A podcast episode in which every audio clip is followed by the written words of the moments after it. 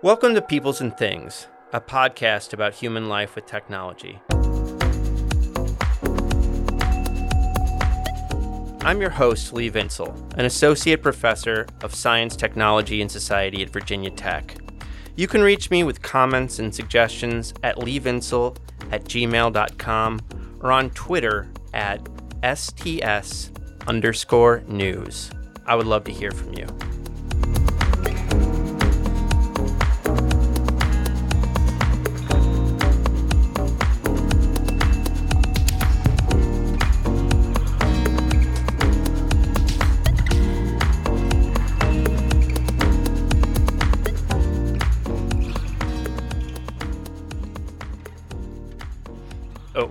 I'm good? Yep, go ahead. In 2020, the pandemic hit like a ton of bricks.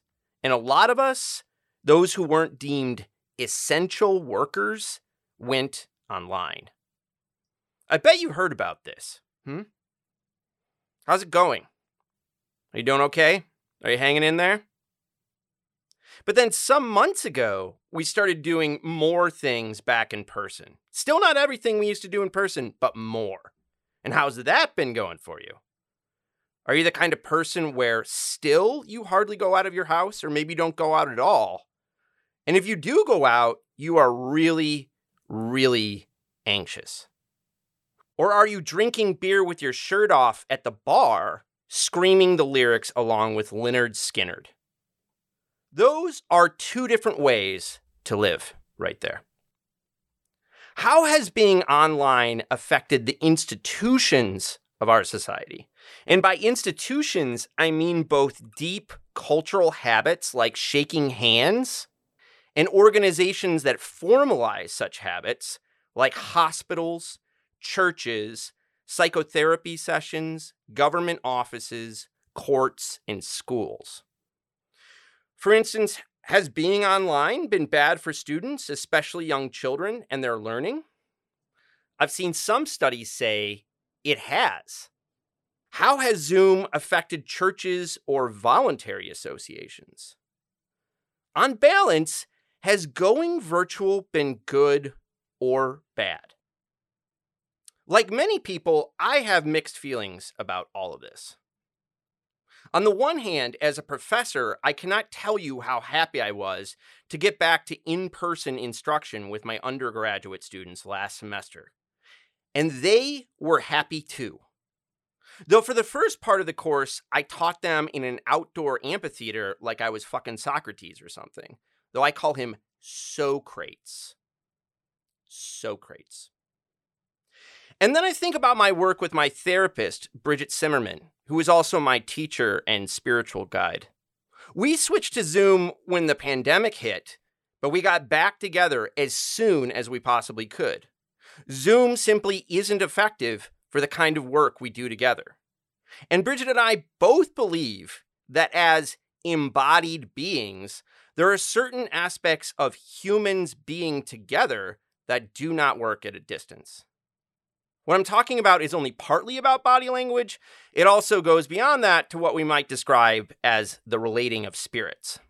I'm talking about our souls. But at the same time, I know that our move to being virtual has actually been good for some people in our society. And I can think of lots of kinds of examples of this.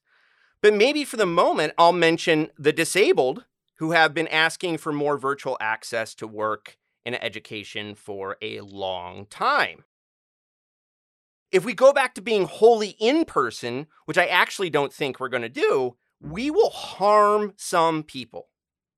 And to go back to my therapy example, I have little doubt that going virtual and the rise of online and video based therapy has led more people to seek out therapy to get help for their struggles.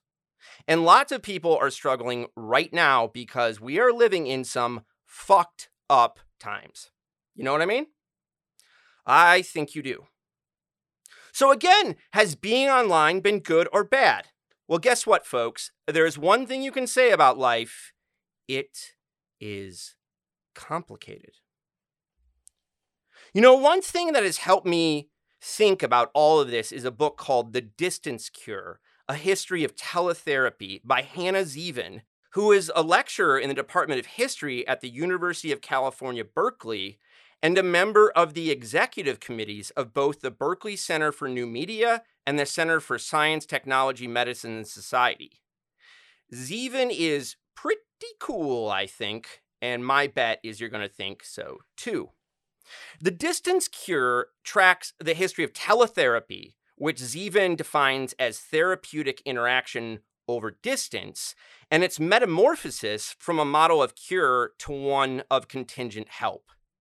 It starts with letters sent through the mail, and it ends in our current coronavirus catastrophe.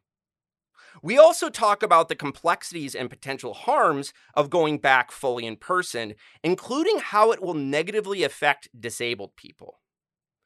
I mentioned the thinking of my Virginia Tech disability studies colleague, Ashley Shew, in our conversation. Big shout out to Ashley fucking Shew. I believe the work of Hannah Zeavin is helpful for thinking about the time we are living in right this very moment. Right now, just as you hear this, the second that is just now gone. Boop! We need more nuanced thinking like this in the world. Get excited.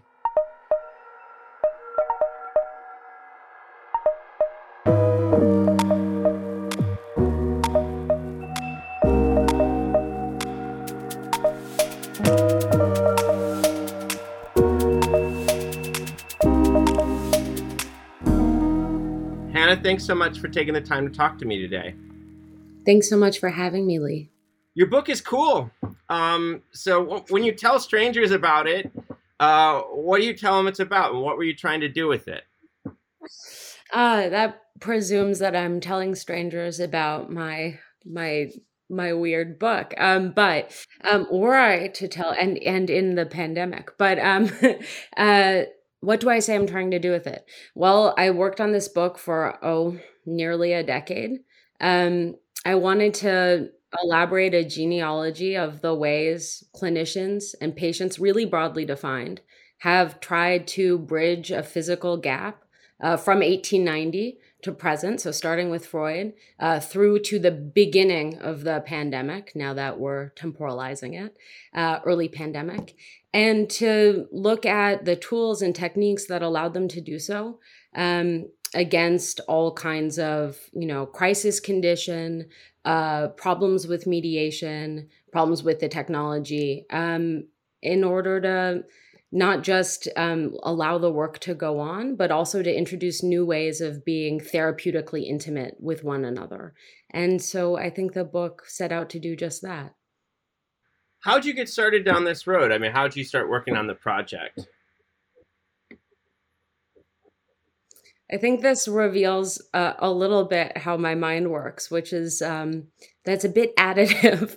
I had two what felt like very separate, uh, beloved sort of um, interests as they're called, but that sort of belies how important they are to the one who has them. Uh, one with the history of technology and media, and the other, again, really felt separate with the history of psychology broadly defined. So psychiatry, psychoanalysis, psychology, um, and kind of was in a bad mood for a long time trying to figure out how I could not give one up, which I didn't mm-hmm. want to do. Um, and uh, then the kind of the way my mind works is like, well, what if you stuck them together? Hannah, um, you know, made a book about the mediated, the history of mediated therapy. Mm-hmm. And that's where I started. Um, but the problem very quickly was that the book's first argument is that all therapy is mediated. That from the moment Freud stopped laying hands on his patients, a lot of things happened. And one of them was that an intervening distance, a kind of mediated distance, was introduced. Of course, we think of hypnosis as a kind of mediation, but that instead of getting rid of suggestion, leading to a kind of purity, um, that in fact a, a, different kind of mediation was introduced. So I couldn't write a book on mediated therapy. It would be everything, uh, yeah. um, but also including like Rorschach, which I didn't want to touch, or art therapy. So I specified to teletherapy uh, and proto teletherapy in the case of letter writing, um, and went from there and wanted to go back as far as possible. And indeed, it was possible to write a chapter on Freud because he was doing, you know, a version of teleanalysis via the post. Yeah. I mean, I wanted to kind of draw that out because you put in some effort in the intro. I mean, it runs throughout the book, but it's especially in the intro in the Freud chapter of kind of breaking down what we, we might take as a kind of natural distinction between in-person talk therapy and therapy over media because you know you point out that it's never just like this dyad between like a two-person relationship between a therapist and the client or the person seeking care. There's always like the frame around it right? There's the office there's you know there's all these other things that add to it. So like draw that out a little bit more. What does that allow us to kind of see about the relationship that we might miss if we just kind of assume we go from this natural two person relationship to like you know a phone or something other kind of mediated thing? Great. Thank you so much for that question. Well part of the motivation was to really look at how the in-room scenario which again i always describe as as being triadic there's always a patient at least one a therapist, typically one, and some form of mediation. So in the sort of or scene, instead of it being a dyad, I talk about the frame as you're bringing up, which is yes, the office, but also the hour that people are meeting at, also the mm-hmm. fee. These zones where people actually, the patients, so called, tend to be rather expressive, but so do therapists about kind of delimiting and boundary and also enactment when it's not quite respected or when it's broken.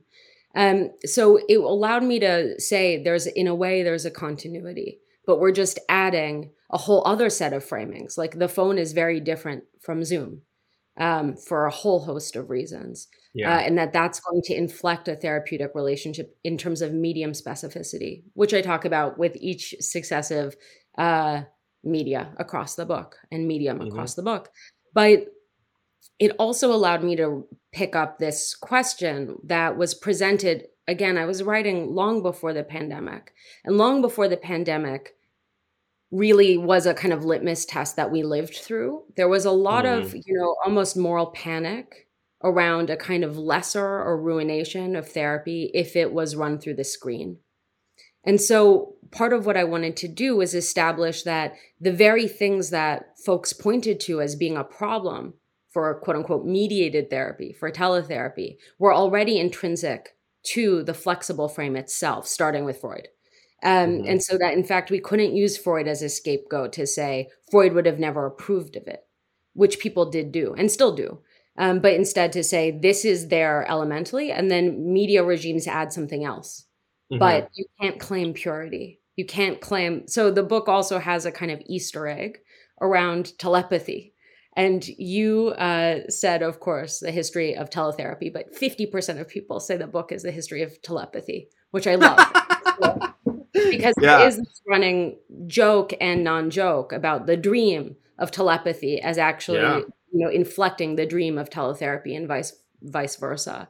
Um, mm-hmm. And so if telepathy is the purity, the no mediation uh, teletherapy is is both its anonym and its its sort of sister technique. Mm-hmm.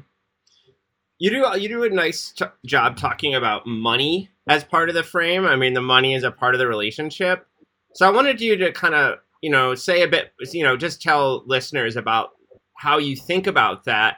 But I mean, I think one of the the things you also draw out in, in multiple chapters is that it's kind of a mark of privilege to uh, kind of uh, well privilege in person uh, talk therapy because it's so mm-hmm. expensive, right? Especially psychoanalysis, but also just talk therapy. Going to see a therapist is not cheap, and, it, and, it, and it, often these kind of mediated um, technological therapies, whether it's hotlines or you know chatbots, whatever you're doing, are much much more affordable, right? So I, want to, uh, yeah, just say a bit about that, like how you think about money and, and the relationship, and then you know the fact that teletherapy is kind of, you know, is often cheaper.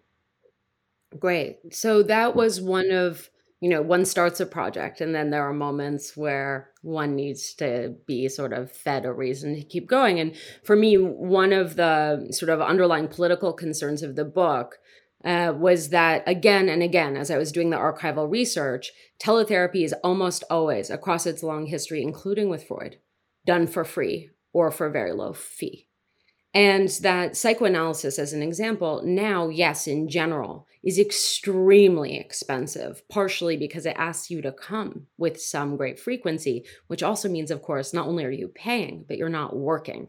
And mm-hmm. so, for those of us who have the hourly wage, this is a, a double problem um, and not just the hour, but the commute, right? Which yeah. is one reason people are uh, hesitant to go back to the office, uh, IRL. But um, money is central, and the way money is theorized from the very beginning of psychoanalysis as the first or kind of case of professional psychology shows us that on the one hand many people believe and still believe that psychoanalysis as an example should be very dear to purchase it's the mark of value Literally, it's the most concrete thing in the world that in order to make the patient want to do the psychical work, you have to make them invest in it mm-hmm. economically. Mm-hmm. Um, but Freud, one thing, I mean, lots of people have lots of feelings about Freud. I have some. Uh, one thing you have to give Freud is that he was an incredibly flexible thinker. He would happily revise himself. Uh, and Freud gave up that idea around money, that that hmm. analysis mm. should be very dear, and actually tried to think about ways to offer it to the masses. Um, and this happens at at the start of the Spanish influenza and at the close of World War One. And following from there, I tried to trace why and how these various forms of teletherapy, whether they're broadcast, the suicide hotline, eventually mm-hmm. the the elusive hope to make a chatbot AI machine yeah. learning therapist so called which really does remain elusive is all about a kind of idea of batch processing patients mm-hmm. at the same time corporate teletherapy which really sort of follows from a lot of those experiments in the 1960s as we get the rise of CBT, as we get uh, the move from asylum to community, communities that are not prepared to do the work um, because they're not funded correctly. And that's a whole other conversation. Teletherapy gets escorted by a democratizing promise. It says it's going to care for the most vulnerable, that yeah. it's going to, uh, via just seemingly telephone wire, extend the reach of therapy. And the book really criticizes that you know, sort of PR and marketing is saying, well, not really. And yeah. where it happens, it's often to capture and control those populations rather than provide a kind of moral good or care for them. Mm-hmm. Uh, so both things are happening at once in the book two currents around the economic production of the telepatient and the teletherapist. Yeah, I mean, I think you're just showing that it's part of capitalism, right? I mean, we have this kind of Fordist impulse to mm-hmm. uh, you know make things as cheap as possible via technology, and then but there's also this kind of control aspect, right? That when we do it, we often do it in the name of making groups kind of disciplined and subservient. Yeah, and of course, that's deeply true in the sort of psy disciplines, right? Uh, as they cross with all kinds of disciplinary projects. I mean, we have we know this. So it, that was constantly in evidence but not all of the cases that i'm looking at are participant and in fact some of them are fighting back. So um, the third chapter of the book is called the far voice like the telephone um, which is uh, about the rise of the suicide hotline and in the United States, the suicide hotline started in the late 1950s, precisely as a therapeutic space away from both the reach of psychiatry and the police. Um, mm-hmm. On the one hand, psychiatry, because the hotline was being used by LGBT uh, community members in the Bay Area, where I'm calling from today. And on the other hand, policing, because um, not only were police also involved in all kinds of homophobic raids, this was the Lavender Scare era, but also suicide was criminalized. Mm-hmm. And so the hotline was all about moving away from both those modes of control and capture. Um, and that legacy exists today in, in organizations like Trans Lifeline, which don't call the cops. uh, which don't tend to make use of psychiatric experts and so on. Hmm. On the other hand, we have datafied hotlines as well. Yeah. So um, I think you know, academics who know some things about Freud know that he tended to use kind of communicative technology metaphors in his thinking a lot, like notes to senders and this kind of stuff that like Derrida and these people would play with endlessly. Mm-hmm. But you point out that he actually used letters to do therapy and other kinds of uh, media. So tell us a bit about that. Tell us about this other side about Freud that I didn't know about. Not the metaphor, but the actual letter writing. Yeah, I think I have a, a like in joke somewhere being like, well, instead, like actual use of media. Right. Um, so it is well known, uh, in part thanks to Derrida, but also lots of people who've worked on the intersection of psychoanalysis and media, the mystic writing pad, and especially the most crucial metaphor, which is that analysis itself is like a telephone call, um, which is the one that's brought out a lot. So I knew that uh, too, Mhm. and instead wanted to see what Freud's relationship to actual media were. Um, and I couldn't find any evidence that Freud was using the telephone for much analytically. But Freud was a massive uh, correspondent. Uh, he didn't really keep a diary. Um, Huh. A little bit towards the end of his life, he kept some very basic notes uh, to help him remember things. Uh, but he wrote it all down in his letters. Um, and there's a very famous sort of set of letters between him and at the time, for a while, his best friend, Wilhelm Fliess, uh, where they're called The Origin of Psychoanalysis, this set of letters. And they have a wild history involving burning them and princesses and you know fleeing the nazis and what all of that's in the book you can read it but at the core the letters are understood to be the site of uh, the beginnings of psychoanalysis, where Freud is working out things like the Oedipus complex, interpretation of ge- dreams, uh, other elements of childhood sexuality, really important to media theory, the psychopathology of everyday life, and so on. Like, this is a big moment for Freud. Not the only one, but a very big one. And it's all written down to Wilhelm Fliess. But because the letters were partially burnt, we only have Freud to Fliess. We don't have Fliess to Freud. So this has across time been termed Freud's uh, self-analysis, as if uh, nothing was happening the other direction. Yeah. And I revise that and say we can consider this actually Freud's analysis. If it is his self-analysis, it's his analysis. There is someone else there, and the entire thing happened via letter writing, which actually means that the first analytic encounter was not in a consulting room. It was over 10 years or eight years via letter writing. Then Freud goes on to do some more uh, and has an entire case via letter. But then there are endless other examples where a patient will drop off, do just three months of treatment, and have to go home. Lots of people came to Vienna to see Freud. Then they'd go Mhm. home. And Freud kept up correspondence, analytic correspondence with those patients. Hmm. Uh, this was really important during both world wars, also, um, though Mhm. Freud died in 1939. I- I loved it. I thought it, I thought it was really terrific.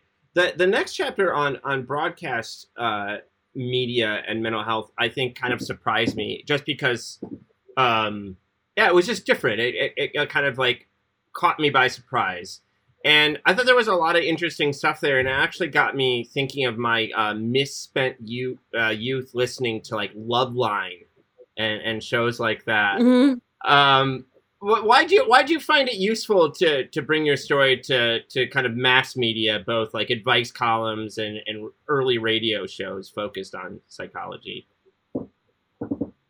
Thank you. Yeah, it is. It is a chapter unlike maybe the rest, um, but it felt important to keep in there, um, precisely because the chapter is called Mass Intimacy, and it starts. It picks each chapter really tries to begin where the other left off in some way, not in a Mhm. clever way, but in an actually grounded way.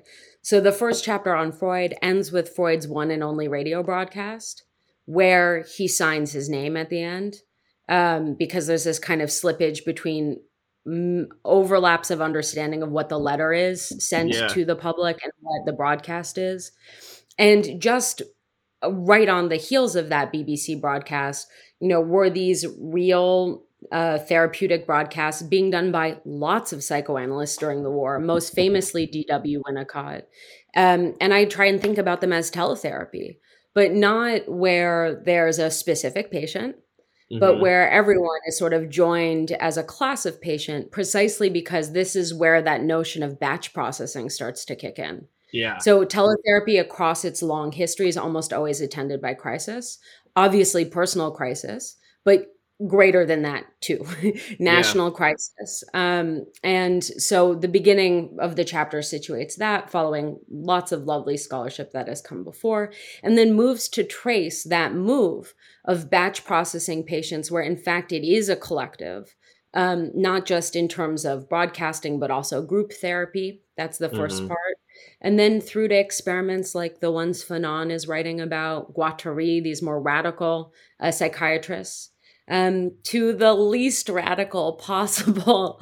The, this is your, I'm sorry, misspent youth moment, I guess. Um, yeah. You know, Dr. Laura, who actually is, is radically conservative, right. um, where again, there's a kind of instruction about a proper psychological state of mind as and disciplining a kind of post-feminist woman um, mm-hmm. as the, there are these other crises in the united states especially around white femininity uh, and post the divorce boom and and uh, you know the glass ceiling and all of this, and it felt important to trace out that logic um, and the what a patient might patient there in scare quotes might be experiencing. So a kind of distance transference that's not actually for them, yeah. but uh, is being sent back to someone who can't really receive it in order to then think about other kinds of First of all, because it's a genre of what I call throughout the book distanced intimacy, but other um, scripts that follow. So hotline workers follow scripts. Uh, obviously, chatbots follow scripts. Uh, mm-hmm. Uh, even some of the early e therapy that was being done is very template focused, hmm. and so it's it's the where that begins because it's not present in Freud. Um, and so it hmm. felt really important to get it going early in the book to show this is much older than just the panic about will Google's Wysa or a bot, cute, adorable penguin, you know, know who I am, or is it all just one thing? Is it just yeah. a script? We've been running scripts since really across the 20th century. Uh, first, I think, starting on the radio. Mm-hmm. That's really interesting. I mean, it also just got me. Uh, you know, and I'm sure there's there's good stuff on this written, but you know, it just also got me thinking about the wider world of the term pop psychology often gets used kind of disparagingly, right? But there is an enormous market of psych like psycholo- people writing about psychological stuff for uh, you know readers, consumers.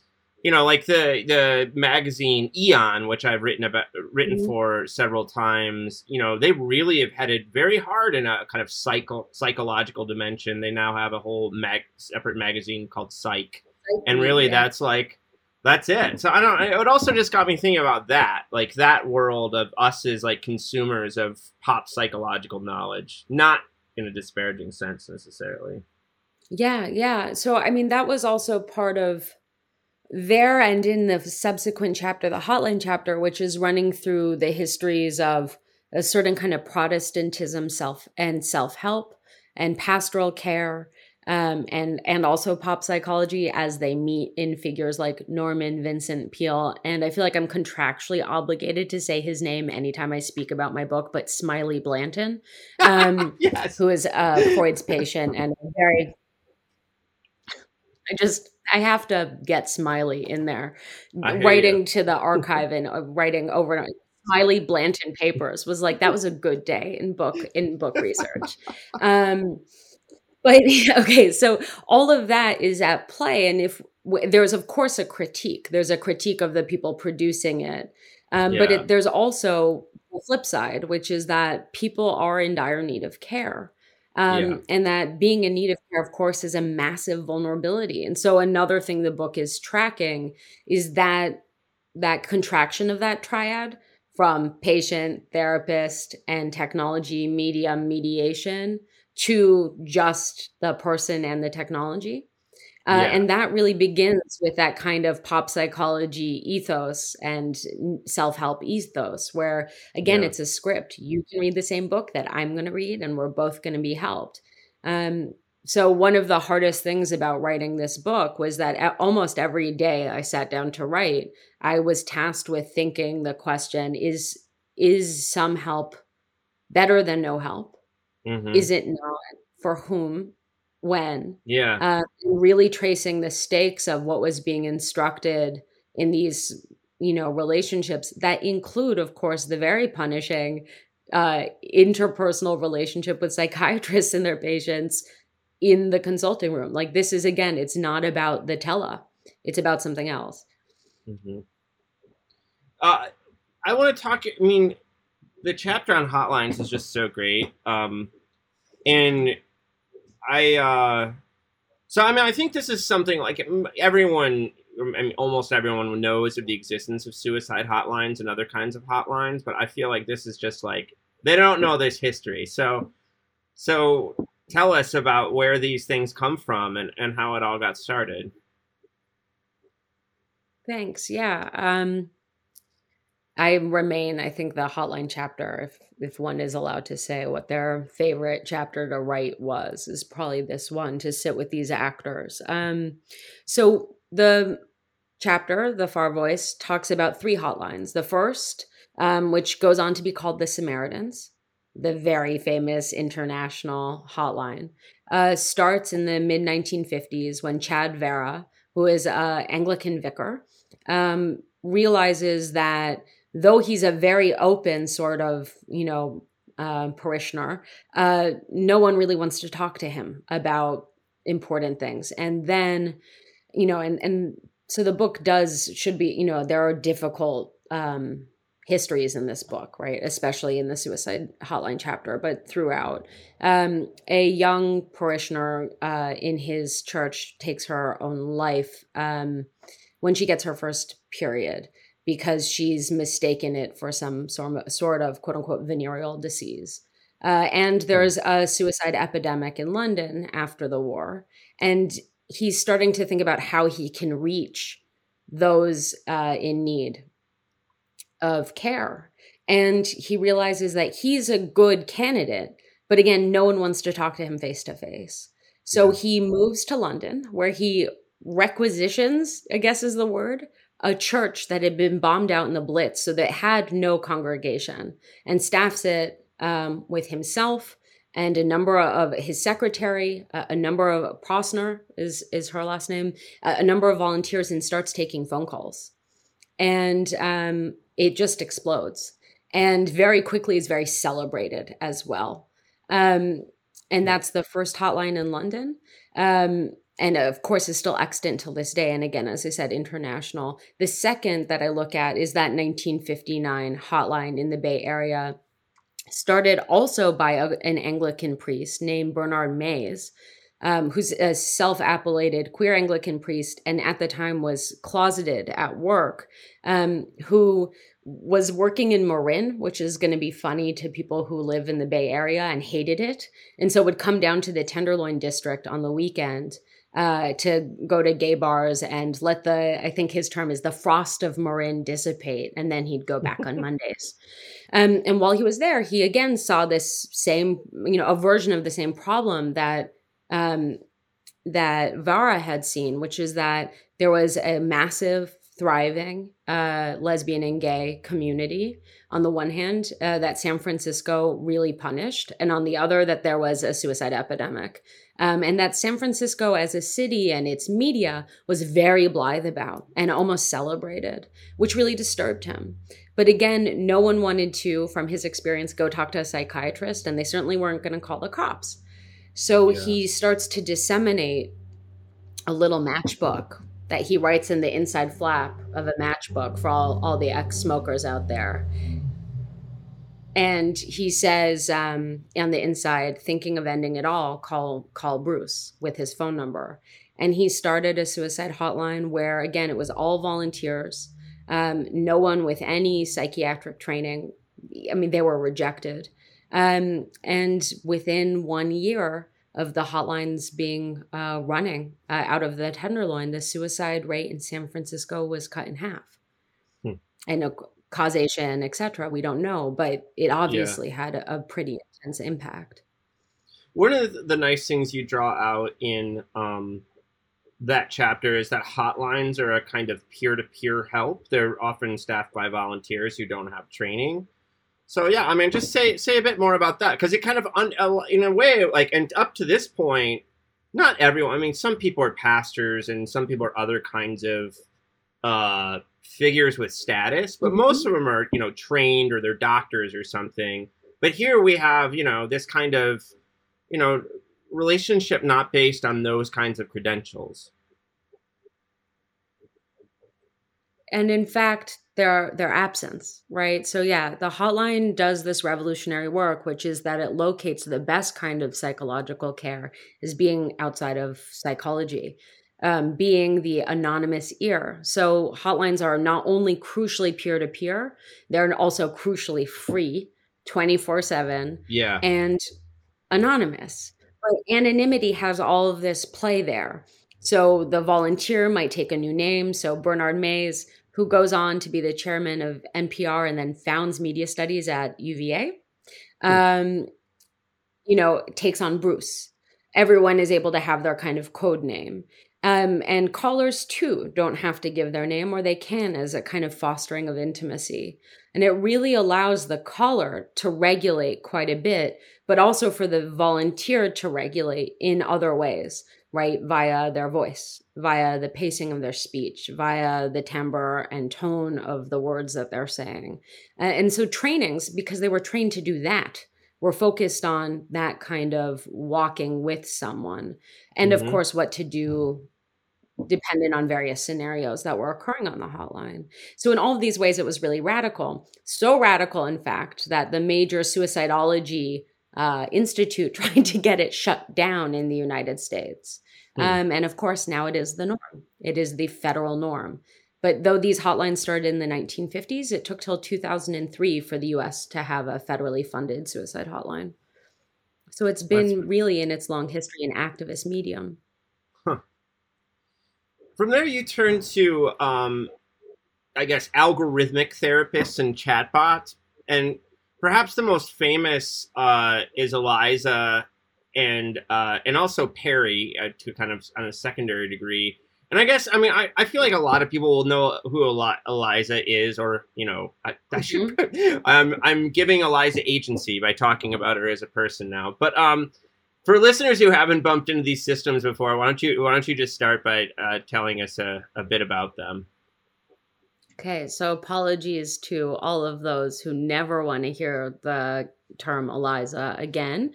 Um, Eliza was Joseph Weizenbaum's 1966 experiment with natural language processing. He set out to not make a therapist.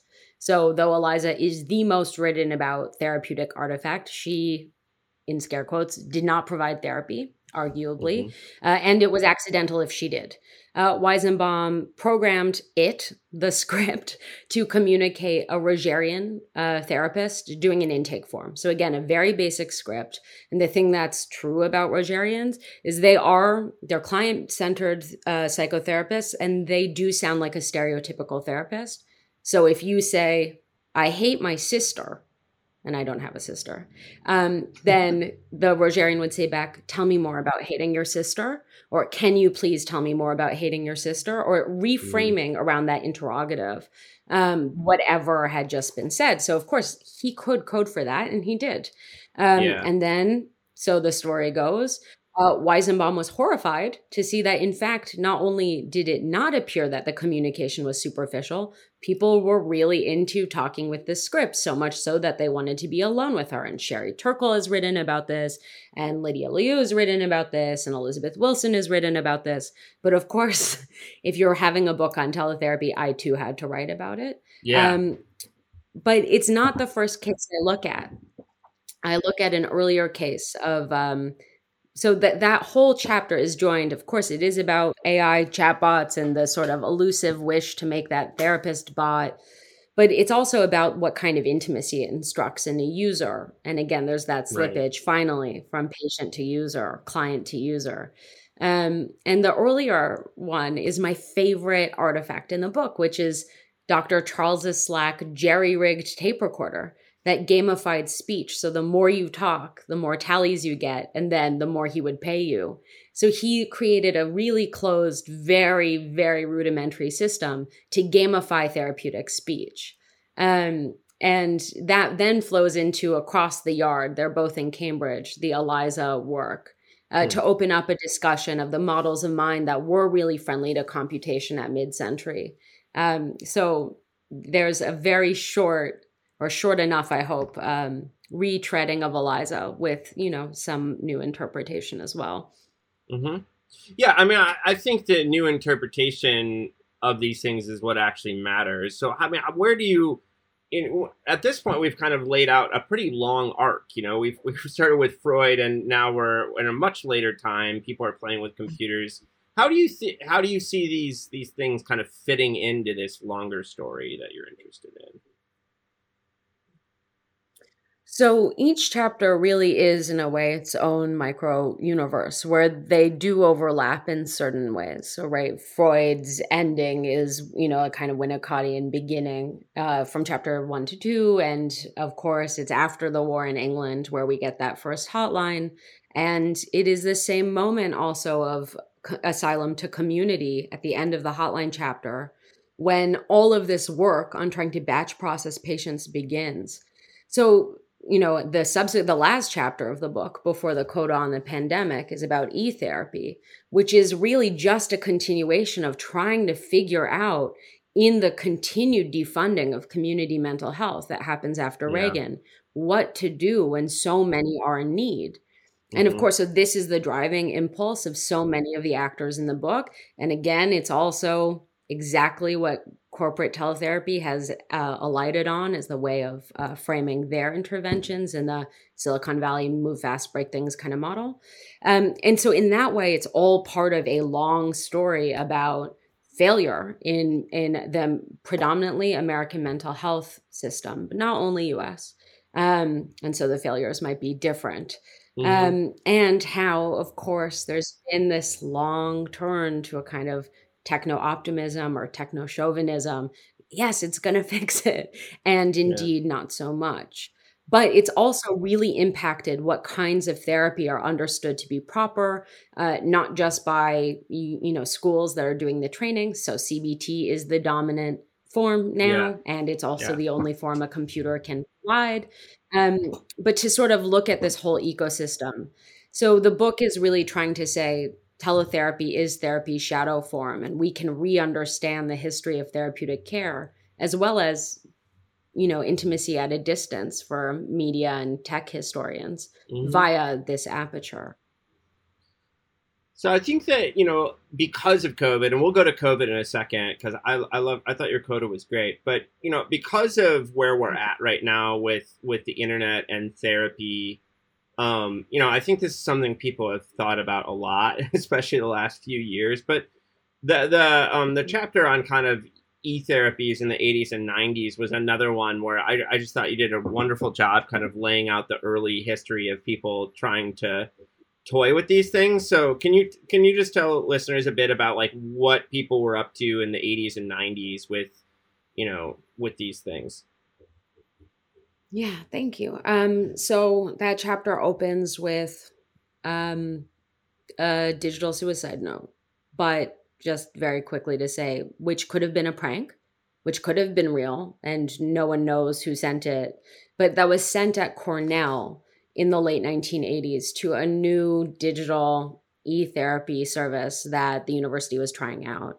And I look at from there the sort of experiments in the late 80s and early 90s with very sort of cuspy um, and very quickly changing uh, internet cultures uh, through 1996, um, which is very different from the late 80s, uh, mm-hmm. where people are trying to think about how to harness this new technology to them, new to them, uh, to provide uh, a new form of therapeutic care. One, again, that, like the hotline, is very invested in anonymity or pseudo anonymity um, and is yeah. almost again always for free even though many of the people i interviewed for this said yes i thought i would charge $300 for a month of unlimited care oh, in 1996 and i ended up never making nor charging a cent so it again comes uh-huh. back into this sort of democratizing um, fantasy that the individual can scale and provide more care faster, better because of mm-hmm. now the internet.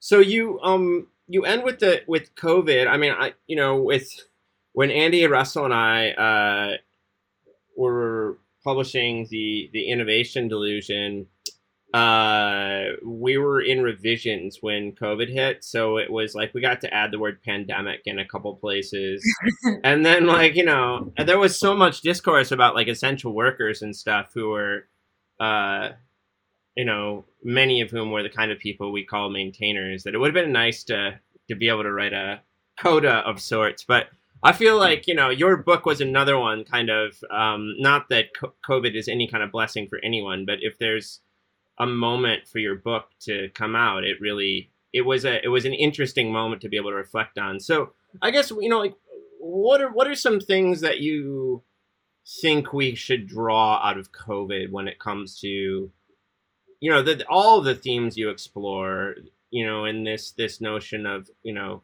care and healing at a distance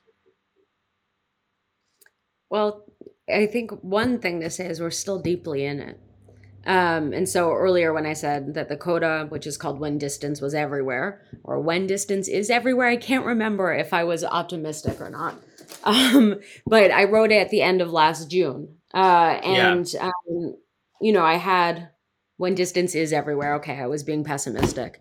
Um, yeah you know so i wrote the coda in in relationship to not just the pandemic but also the uprisings of that summer which right. is now two summers ago, seeing as it's fall, and of 2020, and really thinking about what kinds of care um, were being offered and received, and also trying to do a history of the present, right? Um, to say this is what's happening right now. So, looking at how every single form of care that I had explored, like including the letter, was coming into um, the you know the very urgent uh, and emergent pandemic crisis situation. So lots of new hotlines uh, for emergency workers specifically um, all over the world, uh, not just in the U.S. Um, you know, new call-in shows. Like it was just the entire playbook and trying to think about that. Uh, mm-hmm. but I also wanted to do two things in the coda. One was to add a kind of theorization of of failure, of glitch, of rupture. Um, because again, in the switch to Zoom, lots of the therapists that I'd been in touch with were saying, well, it freezes. And that's yeah.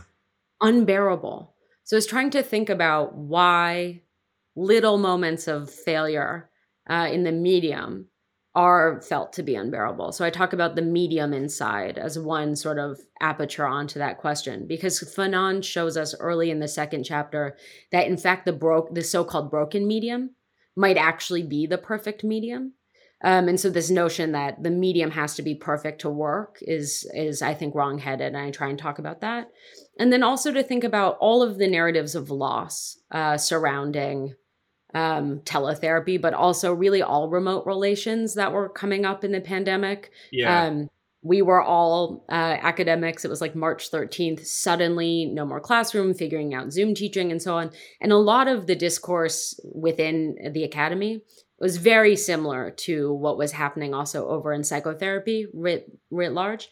So to think about why we're actually fixated on the screen as a kind of the bearer of everything bad of late stage capital uh, in those moments instead of something else um, like capital itself. Uh, and so the the coda is trying to do those three things: a history of a present and those two additional theorizations. Um, and yeah, it would be interesting to reread now, uh, a year and some on, because things have also changed. Yeah. So I've been uh, I've been seeing the same therapist for a few years ago. Something I'm or a few years now. Something I'm very open about and talk about a lot. She's awesome. She's a badass lady. Uh, what stands out to me in in my you know we went online briefly. I would actually come to my office uh, to do Mhm. therapy because uh, at that point my home didn't have. I live out in the country and my home didn't have high speed internet. We only had hotspot. So if we were going to get any kind of a strong Zoom signal going, it, I had to do it here. But what stands out to me is that um, she and I really sped to be back in person like as soon as possible. You know what I mean? Mhm. Like, so it turned out she had COVID antibodies because she kind of didn't get it but got it from her daughter. Um, so we called that safe enough to like go back in person, you know?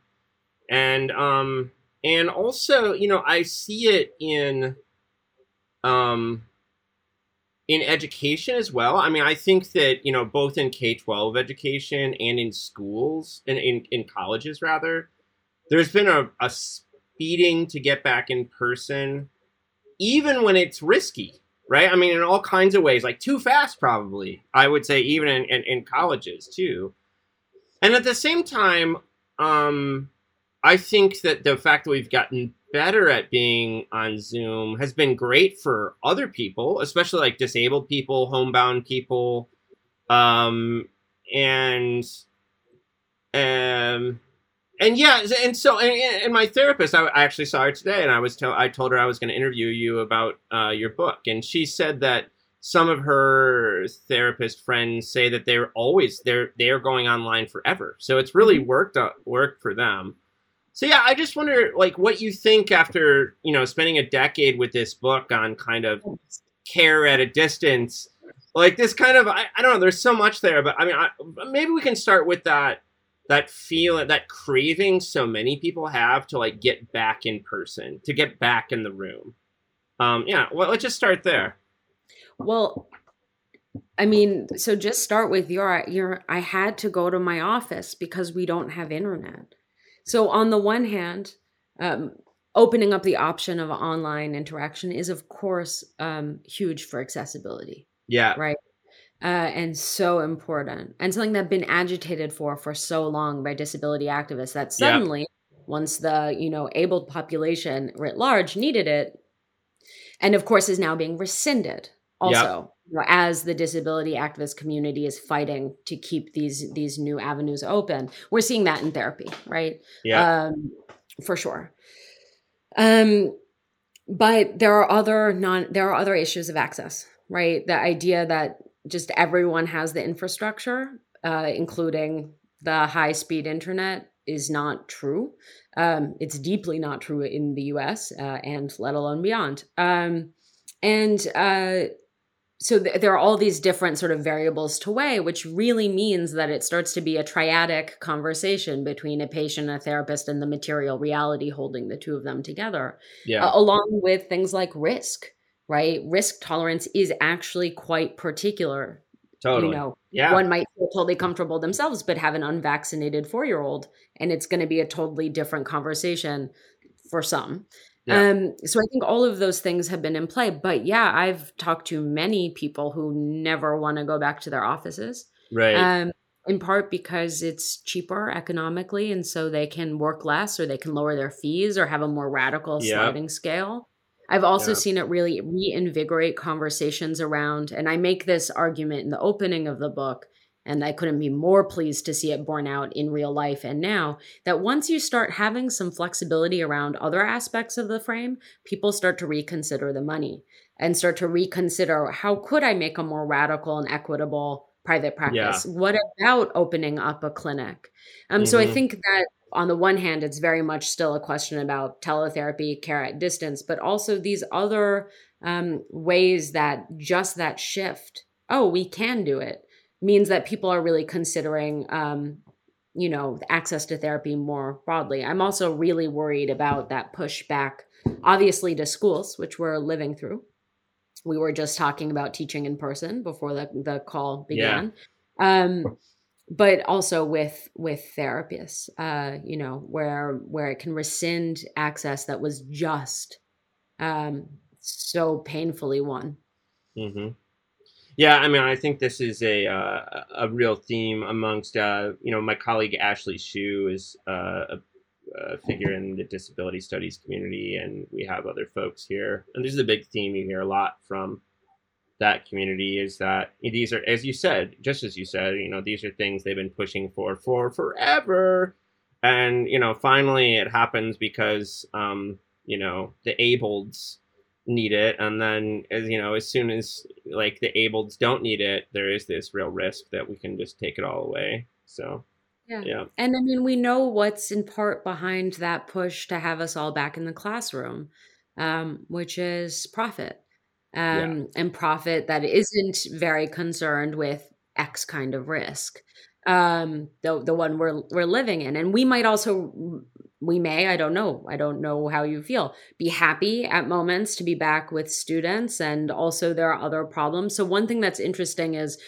very particular to the therapeutic community there's a lot of debate about whether or not it's better to meet on zoom with no mask mm-hmm. than to meet in the office with a mask yeah. And people, again, have very strong feelings about this. So, because it's not very interesting to say, well, it totally depends on the individual. Yeah, yeah, yeah. I to think about um, this more theoretical idea, again, of the medium inside. And that could include the idea of a face covering being so impossible why right um, it turns out scientifically that it works just fine but same with zoom is considered as good as in person and yet experience is saying something else for a lot of people and yeah. so that's really where the coda is trying to go at the end mm-hmm. so what's next for you do you do you do you have a next project lined up yeah, so my second book is called Mother's Little Helpers Technology in the American Family, and it's under contract with MIT Press. Cool. I'm currently writing the sixth and final, seventh and final chapter. Um, but there's a lot of work to be done before I can give it back in. So, right, the pandemic also slowed down the distance cure. So it looks like I'm just, but I'm not. Um, I see. Interesting and you know it's part of the same idea and there is a, a, a very serious idea or contender for a third project of looking at this very important relationship between technology and things and people um, I think the title of your podcast yeah. uh, gathered around this idea of triads. Uh, and so now the triad that I'm looking at is the mother, but really, again, quite broadly defined. I'm not very invested well I, I write about that so i'll leave it there about quote unquote the mother and the child and technology yeah. from you know conceptions of fit and unfit mothering at mid-century as it's run through domestic architectures um, yes the refrigerator mother but many other kinds and qualities as well through you know incarcerated parents who are mm. fighting for um, access to their children in custody, as well as doing all kinds of distanced intimacy practices. So it really starting in the 1940s through our present, again, a somewhat shorter time frame.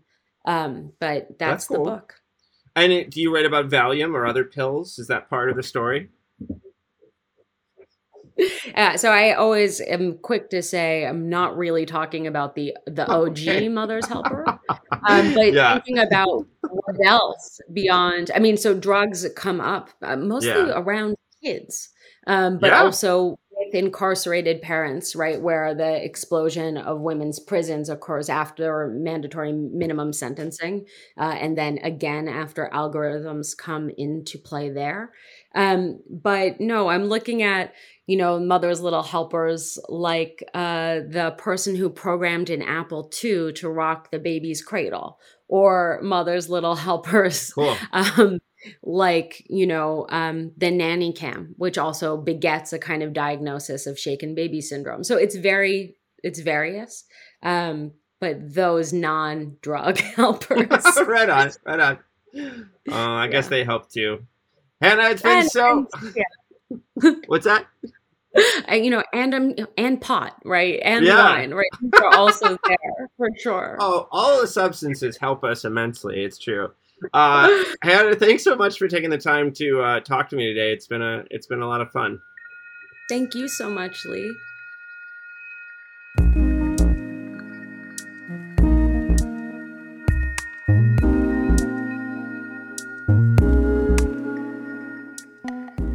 I hope you enjoyed this episode of our podcast. Peoples and things, like most things in this world, depends on the work of many people. I want to thank my brother Jake Vinsel for writing the music for the show.